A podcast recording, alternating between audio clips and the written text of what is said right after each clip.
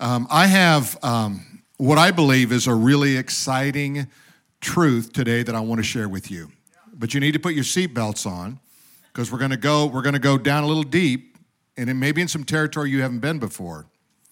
But you know, when you when you hear the word prophetic, probably a couple things come to your mind. One could be foretelling a future. That's prophetic. You could also hear prophetic in that it's a statement of truth, like a prophet would give a word. Um, what we're going to talk about today is a fulfillment of a prophecy that is found in the Word of God, is now finding fulfillment in the last two weeks. Now, let me kind of put it in perspective. In 1948, when Israel became a nation, the prophetic clock began to tick. And what I mean by that is, all of a sudden, things begin to transform. In Isaiah chapter 66, the Bible speaks about can a nation be born in a day? And it was talking about the rebirth of Israel. So Israel has not technically been a nation since 692 BC when it was invaded by Babylon and it was divided. So for 2,700 years, Israel has not been a nation. So when you come to 70 AD, now, you, can you tell I, I like history?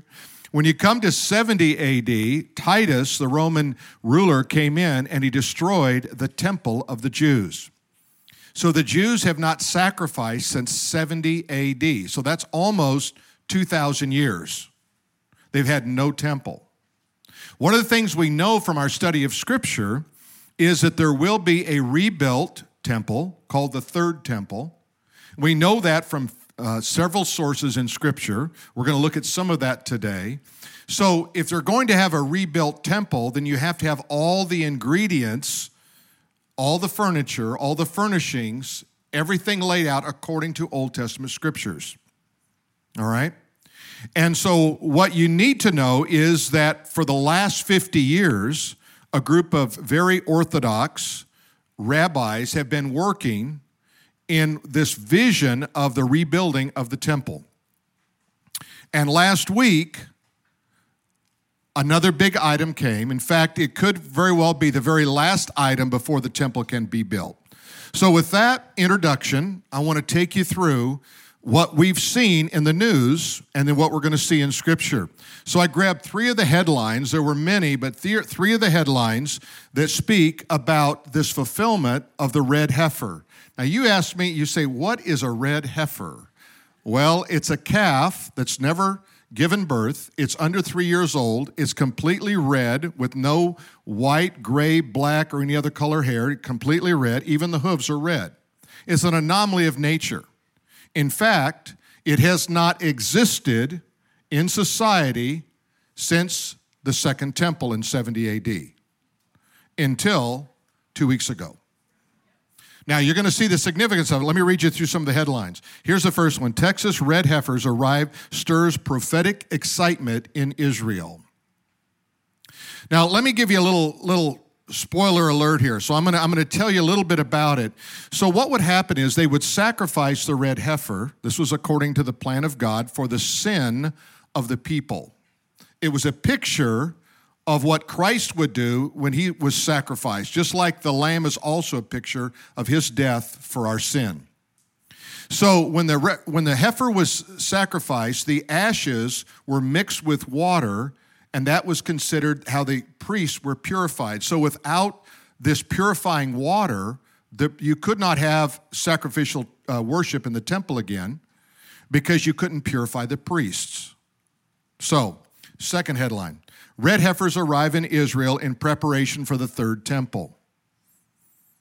So you see what's happening in Israel. You may not be aware of it, but they are very aware of what's happening and the significance of this. Third headline Does the arrival of the five red heifers in Israel signal third temple in times? Question mark. What's amazing is that it was a Texas rancher who was breeding cattle, and all of a sudden he realized, I think I have a red heifer.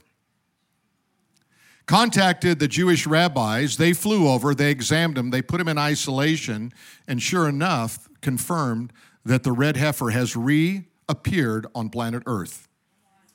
Now, you see the significance of that is it, it has to do with prophetically what's happening in Scripture. So, the wonderful thing about the Bible is there's about 25% of the Old Testament is prophetic. About 26% of the New Testament is prophetic. That means it's telling you something that's coming. When Jesus came in his first coming, he fulfilled over 100 prophecies of the Old Testament. And we've seen multiple prophecies fulfilled over and over again in Scripture. So I want to give you a couple of prophetic truths, and we could we could literally spend a day on this, but we won't because you're hungry. But here's the first prophetic truth Israel will return to the land. You say, well, Pastor, hasn't that happened? Yes, but remember, it has not happened until 1948. Here's a scripture found in Isaiah chapter 11, 12. It's just one of many. Remember, Isaiah the prophet, he wrote in 700 BC. So he wrote 700 years ago, and this is what he said He will set up a banner for the nations and will assemble the outcasts of Israel and gather the dispersed from Judah from the four corners of the earth. So when Israel became a nation in 1948, there began to be this great migration of Jews all across the world. And in 1951, Israel established a law. It's called the Law of Return. That means a Jew living anywhere in the world can come back and have citizenship in the land of Israel. They reached so far, they reached down into the south of Ethiopia, where there was a large Jewish population, and they airlifted them in to the land of Israel in four different increments. And we see that that's happening from the north up in Russia. And Russia didn't know that they were fulfilling prophecy in 1972 when they expelled the Jews. They said, We want all the Jews out of the Soviet Union.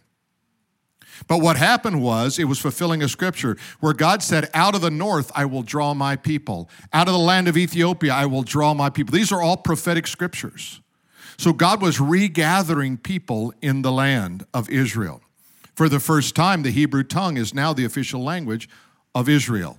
The shekel is the official currency of Israel. These are things that have not existed for 2,000 years.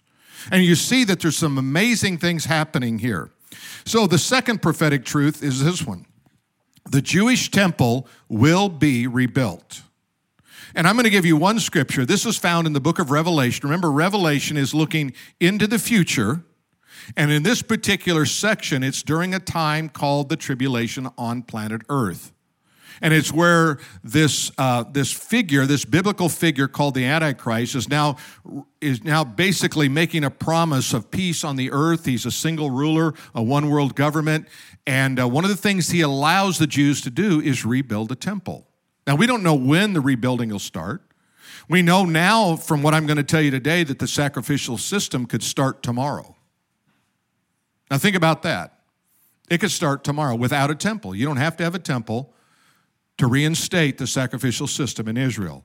So here's, here's what it says in Revelation 11 1. Then I was given a reed like a measuring rod, and the angel stood, saying, Rise and measure the temple of God, the altar, and those who worship there.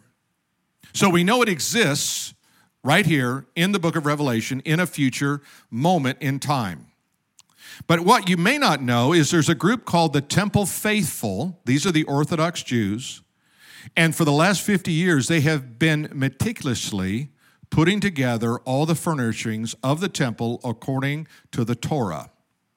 So here's what's in place right now all the instruments, the temple instruments, are finished and complete. They're built, they're ready to go all the furnishings. All the furnishings. That means the table of showbread, the menorah, all of those things are all in place, even the Ark of the Covenant. The building blueprints are done. In fact, you can Google sometime. I would have shown you the video, but it's about eight minutes long.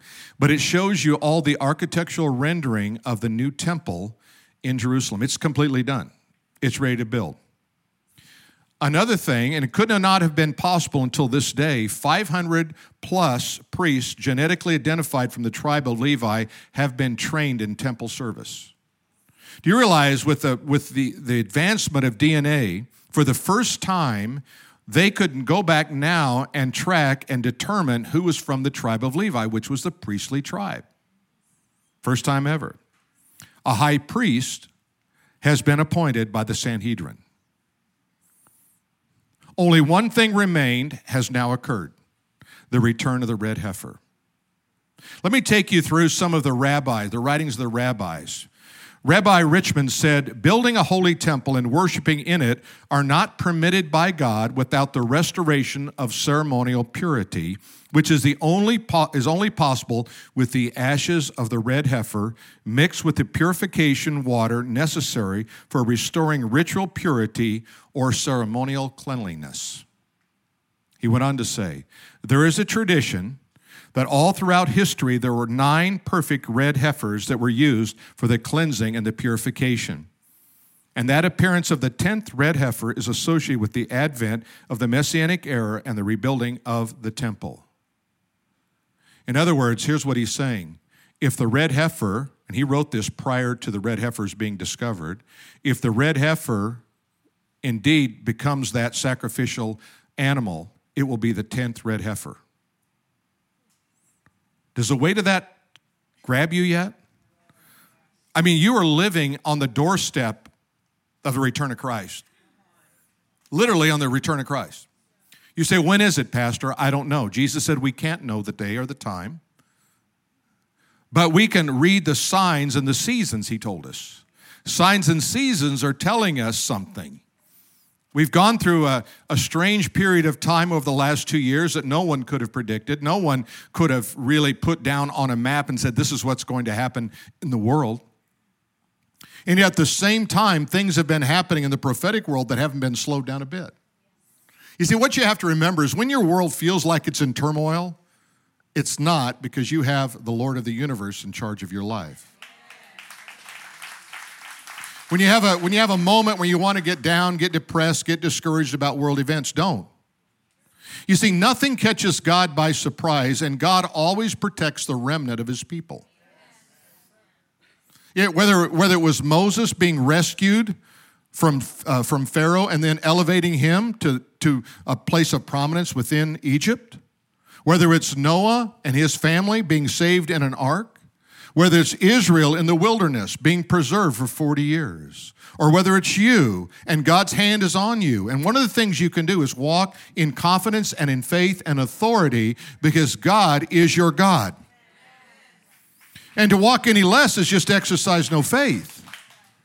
You see, you have to understand that, well, what, what about this? What, don't worry about that. Do you think this is the first time bad things have been happening in the world? I mean, read history. There have been a lot of bad things happen in the world. It doesn't mean that you're not protected or God's people weren't protected in those times.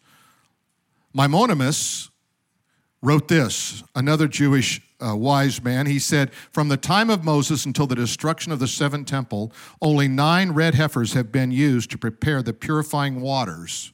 The tenth red heifer was found and was sacrificed, will be found when the King Messiah is ready to appear.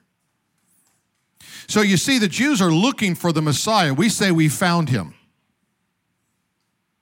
But they're looking, they're saying, Where is this, this, this Messiah? When's he going to come?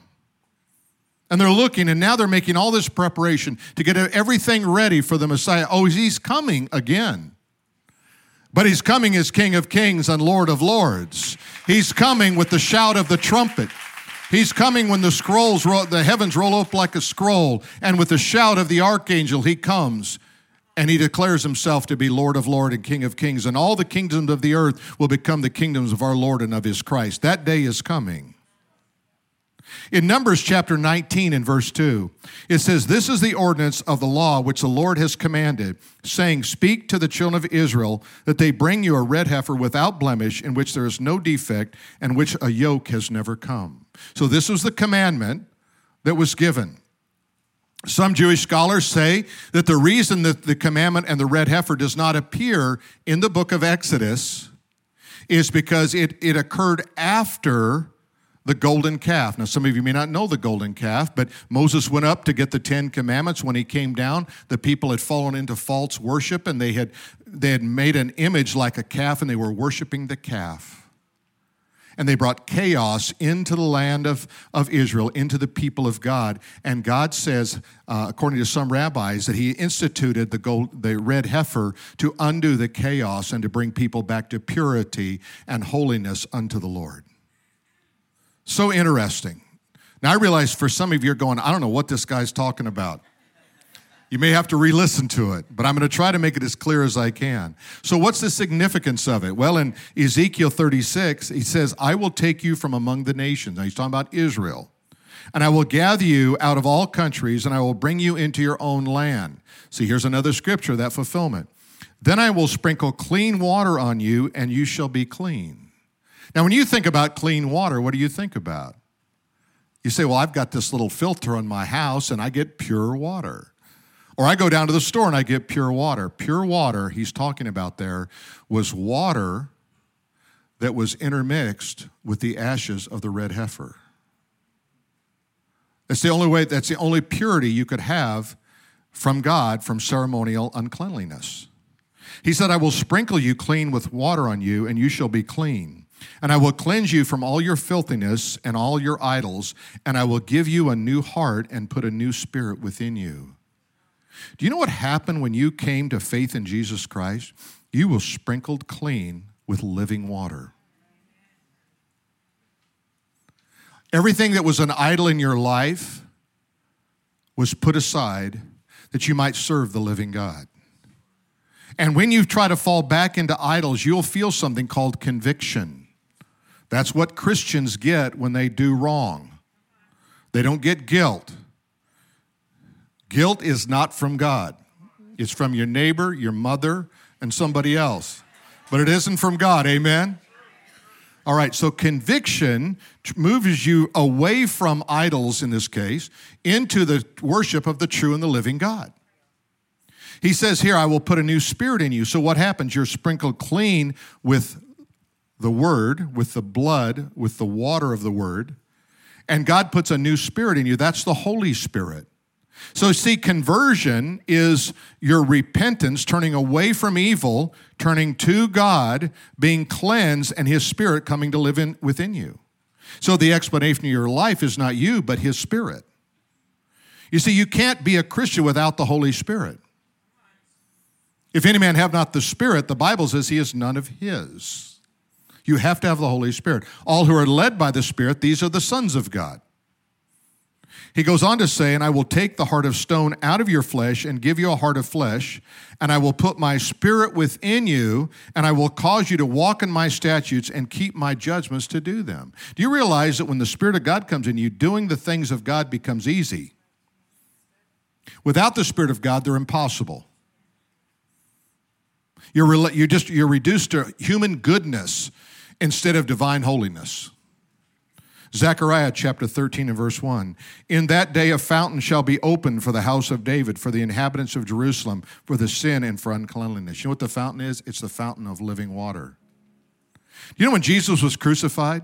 Do you remember what the Roman centurion did? He came with a spear and he lunged it into the heart of Jesus. Do you remember that? And you remember what scripture says flowed down? Blood and water, living water, pure water.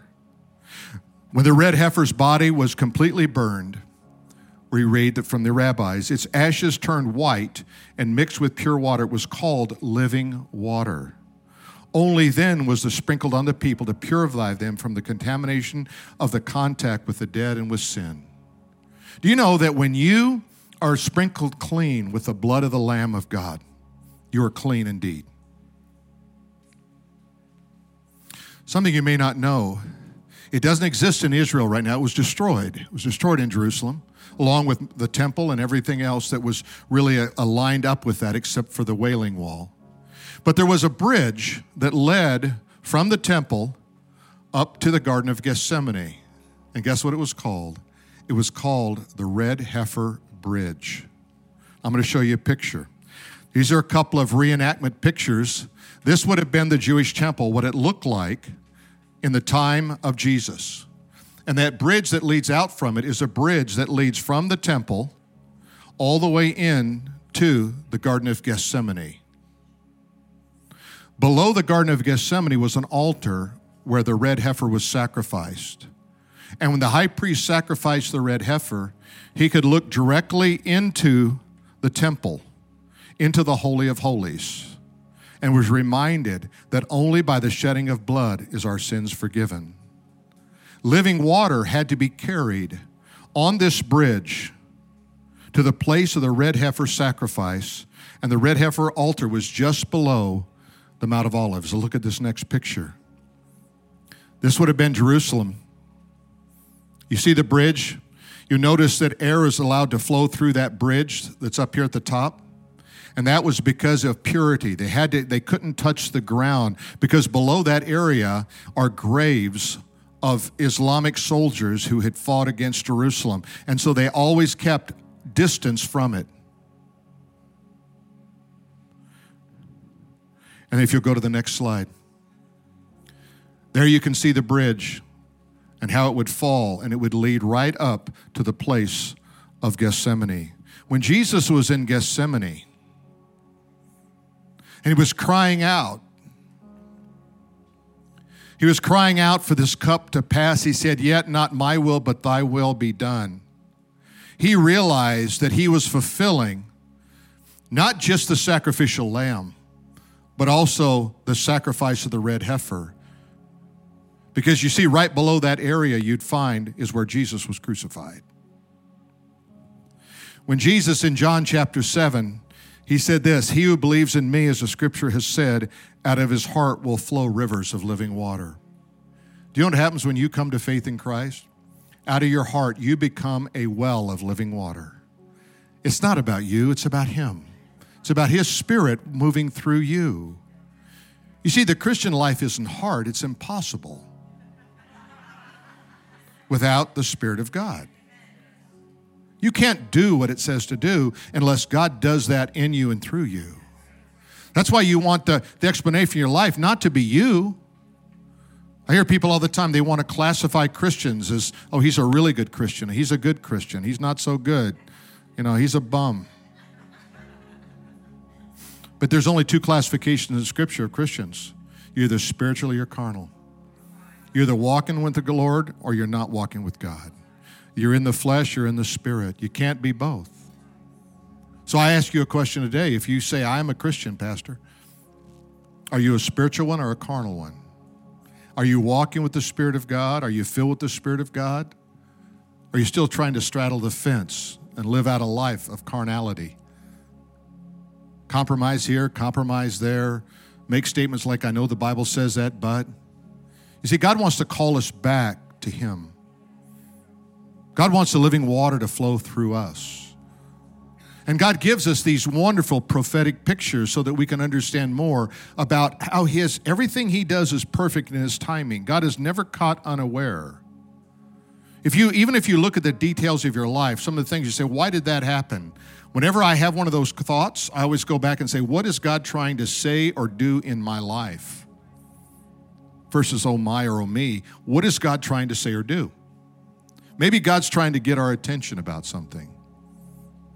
Maybe God's calling you into something. Truly, He's calling this church. Someone made a comment the other day and they said, You know, we brought some friends here, but they said they were going to find another church because you guys are really serious about Christianity.